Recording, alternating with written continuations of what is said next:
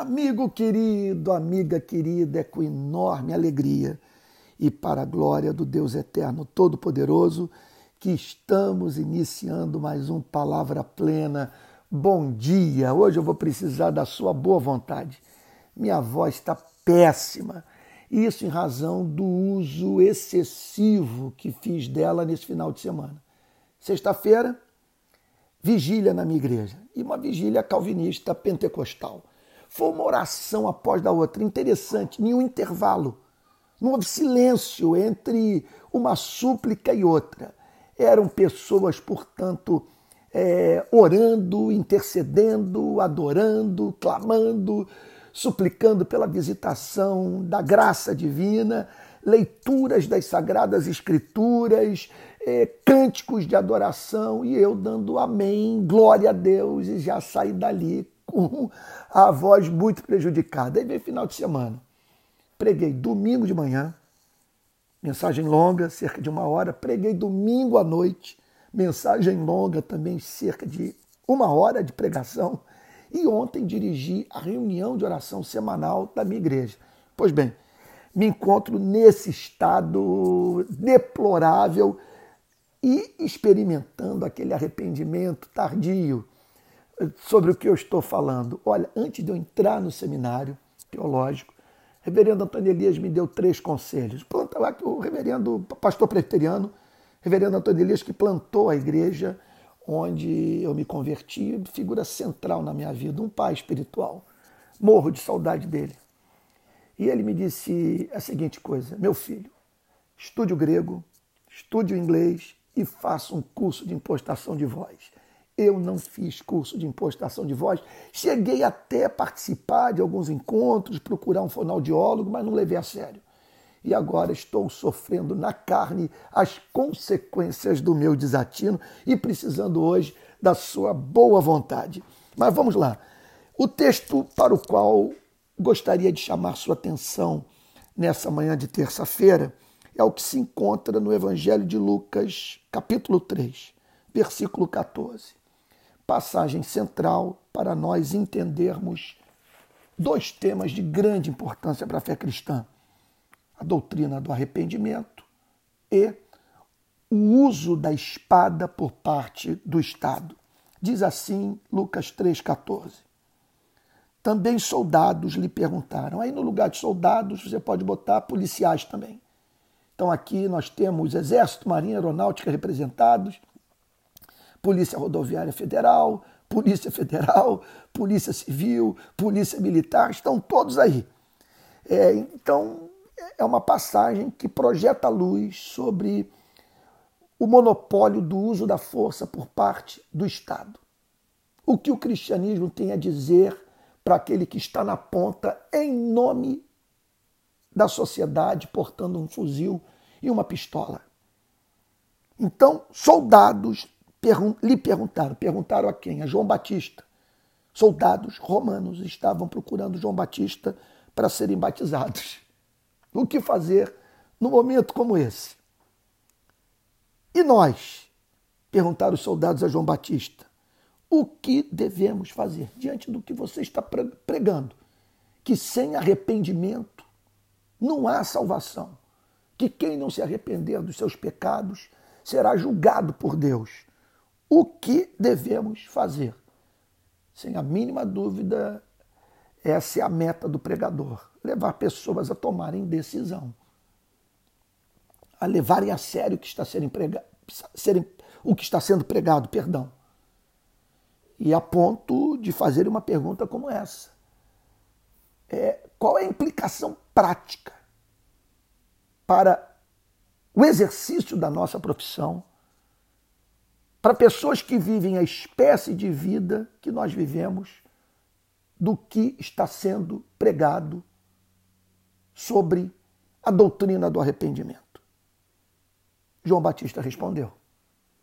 E é interessante que aqui nós vemos é, a descrição do trabalho do profeta, do pastor, do verdadeiro ministro do evangelho, daquele que tem como meta precípua não fazer igreja crescer, mas levar homens e mulheres a uma experiência de arrependimento, uma completa reorientação de vida.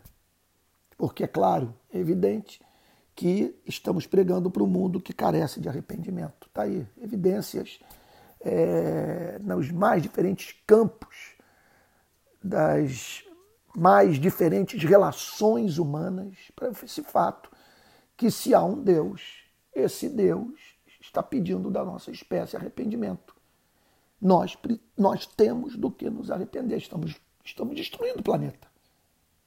Vivemos a matar uns aos outros, desaprendemos a amar e nós temos que nos arrepender dessa incapacidade de amar dessa propensão a fazer o nosso interesse pessoal prevalecer, a vivermos no universo antropocêntrico que tenha o nosso ego como centro e medida de todas as coisas. Então, João Batista, preocupado com isso, em não se tornar popular, mas em ser fiel, é, dá o papo reto, usando linguajar, o linguajar aqui da favela. Ele lhes disse: não sejam prepotentes ou não usem dessa autoridade para extorquir dinheiro das pessoas, para maltratá-las. Não pratiquem abuso de autoridade. Não sejam arrogantes. Não usem esse distintivo e essa arma para oprimir. Vocês estão na ponta para garantir o direito à vida o direito de ir e vir. Vocês são figuras centrais para o funcionamento da sociedade. A profissão de vocês é bela. Vocês estão aí para proteger o homem do homem, para, prote para a promoção da justiça, para fazer com que a lei seja levada a sério.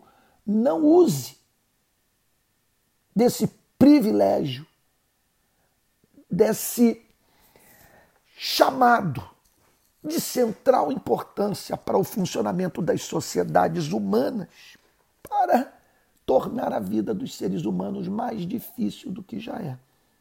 Então não sejam prepotentes, não façam denúncias falsas, usando o linguajar aqui do morro, não forjem ninguém. Meu Deus do céu, eu fico pensando como que uma pessoa pode fazer isso pegar 300 gramas de cocaína e botar no bolso de alguém ou no interior do seu automóvel.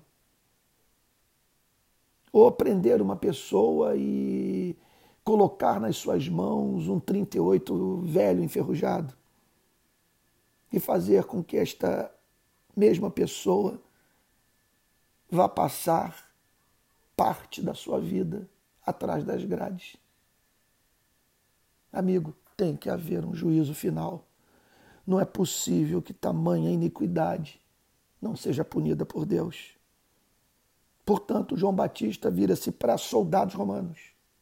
Um João Batista desarmado, se dirigindo para homens armados. Não sejam prepotentes, não façam denúncias falsas e contente-se com o salário que vocês recebem. Portanto, vocês podem vir a se sentir lesados, é, subremunerados e se sentirem, portanto, livres para usarem do poder que lhes foi delegado para aumentarem este soldo, extorquindo dinheiro do povo. Então, nós observamos nessa passagem é, luz que é projetada sobre a doutrina do arrependimento. Não há arrependimento sem tristeza pelo pecado praticado. Não há arrependimento sem resposta à pregação da palavra de Deus. Não remorso, não é alguma coisa que me acomete quando eu penso na República. Não. É um sentimento de pesar que me acomete quando eu penso em Deus, no seu caráter, na sua revelação. O que é o arrependimento? Uma reorientação completa da vida. É isso que o texto está dizendo. Não sejam prepotentes, não façam denúncias falsas e contentes com o salário que vocês recebem. Isso significa nós nos arrependermos dos pecados que, em razão das nossas circunstâncias de vida, estamos mais expostos a praticar e que praticamos. Então, observe que, o, que, o, que, o, que João Batista, nessa passagem, trata dos pecados aos quais os mais diferentes representantes dos mais diferentes setores da, da sociedade estavam expostos. Um é o discurso que ele faz com o povão em geral. Quem tiver duas túnicas, reparta com o que não tem. E quem tiver comida, faça o mesmo. Eu quero aí, Deus quer a, a, a igualdade. Deus não quer ninguém padecendo fome, riqueza tem que ser socializada. Está aí. Quem tiver duas túnicas, reparta com o que não tem.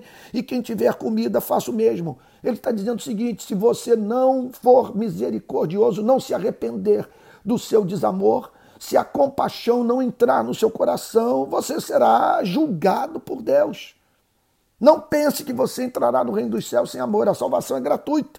Mas uma vez que essa salvação tenha sido obtida pela fé, é, o amor é instaurado, o reino do amor se faz presente na vida de um homem e de uma mulher. Em seguida, ele se dirige aos publicanos. Alguns publicanos chegaram para ser batizados e perguntaram a João, mestre, o que devemos fazer? E mais uma vez, o papo reto, não cobrem mais do que o estipulado, senão vocês serão julgados por Deus. Então está aí a doutrina do arrependimento. Olhe para as nossas igrejas. Quantas pessoas estão se convertendo a partir de um, de um arrependimento holístico, que envolve a, a mudança de vida integral Quantas pessoas demonstram pesar pelo pecado praticado? Qual foi a última vez que você testemunhou derramamento coletivo de lágrima em culto no qual a mensagem do arrependimento foi proclamada no poder do Espírito Santo? Agora, essa passagem lança luz sobre o tema da segurança pública. Nós vemos no nosso país os evangélicos falando sobre segurança pública da forma mais ingênua, mais carnal, mais legalista, mais estúpida. Sabe, que, que leva à loucura quem está na ponta, lutando para que vidas sejam preservadas. Porque os evangélicos, em geral, falam sobre segurança pública a partir da doutrina da queda e e Romanos capítulo 13. Do Estado portando a espada como ministro de Deus para julgar os transgressores da lei. Então eles constroem toda uma jurisprudência, toda uma teoria do Estado em torno dessas verdades. O homem é um ser caído, e pelo fato do homem ter se afastado do seu Criador, ter, ter perdido sua retidão original, sua propensão a amar a Deus livremente, nós precisamos do Estado, porque nem sempre os argumentos do amor funcionam, nem sempre a pregação de João Batista é ouvida. Então vem esse o, o poder coercitivo da lei, que é inócua se não vier acompanhada das armas, do temor né, da aplicação da sanção penal. Mas não é só isso que a Bíblia fala sobre a natureza humana e sobre o Estado. Ora, o Estado pode ser promotor de políticas que atuem profilaticamente, de prevenção, de maneira que o uso da espada se torne progressivamente é, é menos necessário. Eu digo menos, é, porque não acredito que seja possível resolvermos os problemas da violência apenas com socialização da riqueza. Sempre haverá alguma espécie de desigualdade. É, e os homens, é, consequentemente, terão que administrar os problemas relativos a esse sentimento pavoroso podridão dos ossos, que a Bíblia chama, que é a inveja.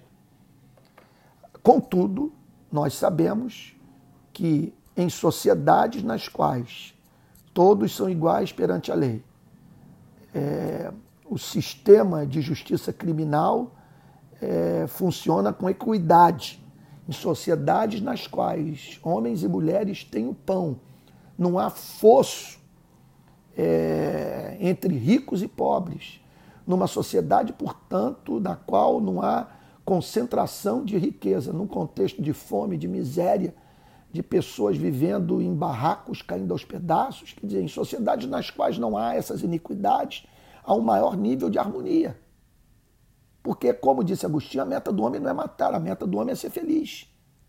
Se ele consegue encontrar meios fora do mundo do crime para alcançar os seus projetos pessoais, sabe, ele não vai tomar o caminho do crime, exceto pessoas portadoras de psicopatologias severas.